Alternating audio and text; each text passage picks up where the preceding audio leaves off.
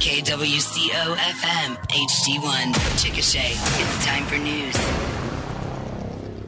It's cloudy and thirty. Our wind chill is twenty-two. Good morning.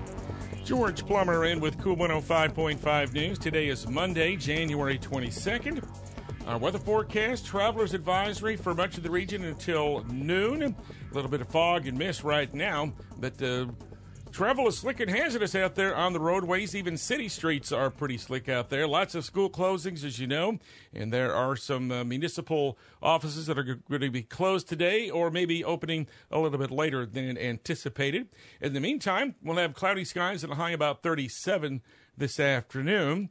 News brought to you by C K Energy, the First National Bank and Trust, and uh, Solid Plumbing. We'll give you an update on uh, closings and uh, what's not going to be happening today. Coming up in today's Cool News. These days, families are digging deeper for ways to save on energy costs. Well, how about digging a geothermal system and experiencing up to seventy percent savings on heating, cooling, and water heating costs? As a member of C K Energy Electric Cooperative, you'll receive thousands in incentives and a thirty percent tax credit worth thousands from the I R S, making geo the wisest investment possible. Call four oh five, six five six, two three two two and ask for a geothermal professional today. And C K Energy makes six percent home efficiency loans too.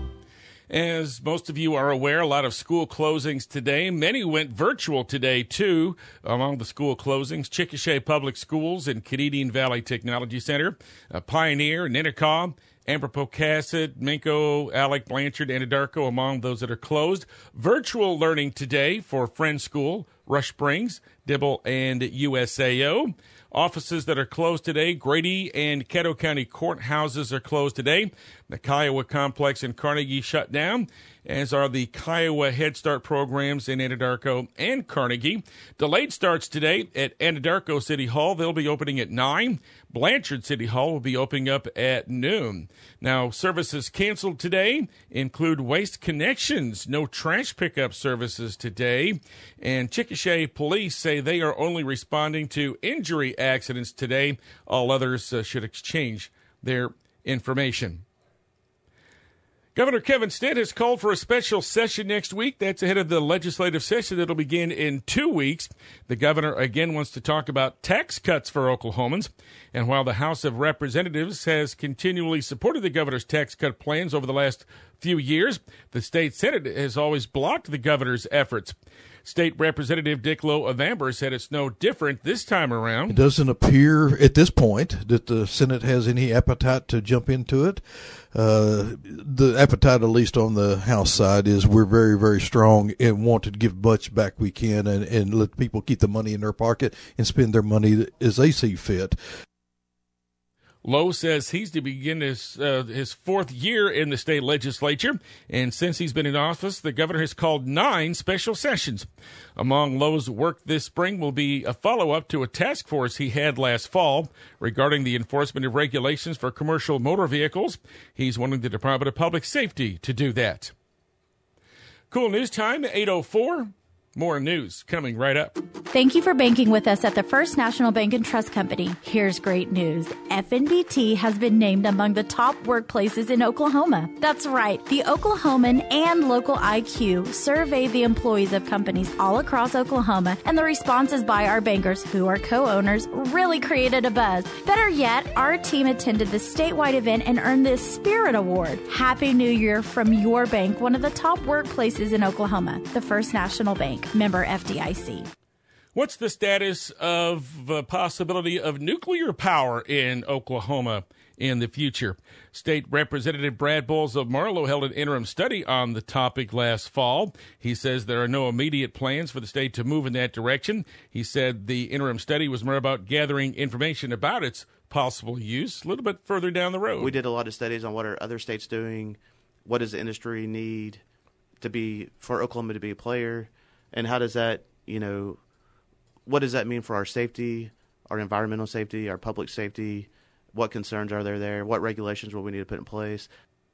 Bowles says nuclear power is now one of the most safe and reliable forms of energy, but it's too expensive and doesn't make economic sense right now to consider it in Oklahoma in the near future. Grady County O S U Extension and Canadian Valley Technology Center combining efforts to offer a few courses this semester. And that includes a food preservation class with information on canning, freezing, and dehydration. Also, a money management course available, and it's good for teens and young adults to help with financial planning. It's open to teens as young as thirteen years old, but they must be accompanied by an adult. And there's a course on nutrition that'll discuss the body's organs and their functions and the best foods to eat to feel your best. If you'd like information, reach out to the Canadian Valley Technology Center for information. Checking energy prices, crude oil on the New York Mercantile Exchange, seventy-three dollars and forty-one cents a barrel. London-based Brent crude, seventy-eight dollars and fifty-six cents. Natural gas is two dollars and fifty-two cents per million B T Us. Gold is two thousand forty-six dollars.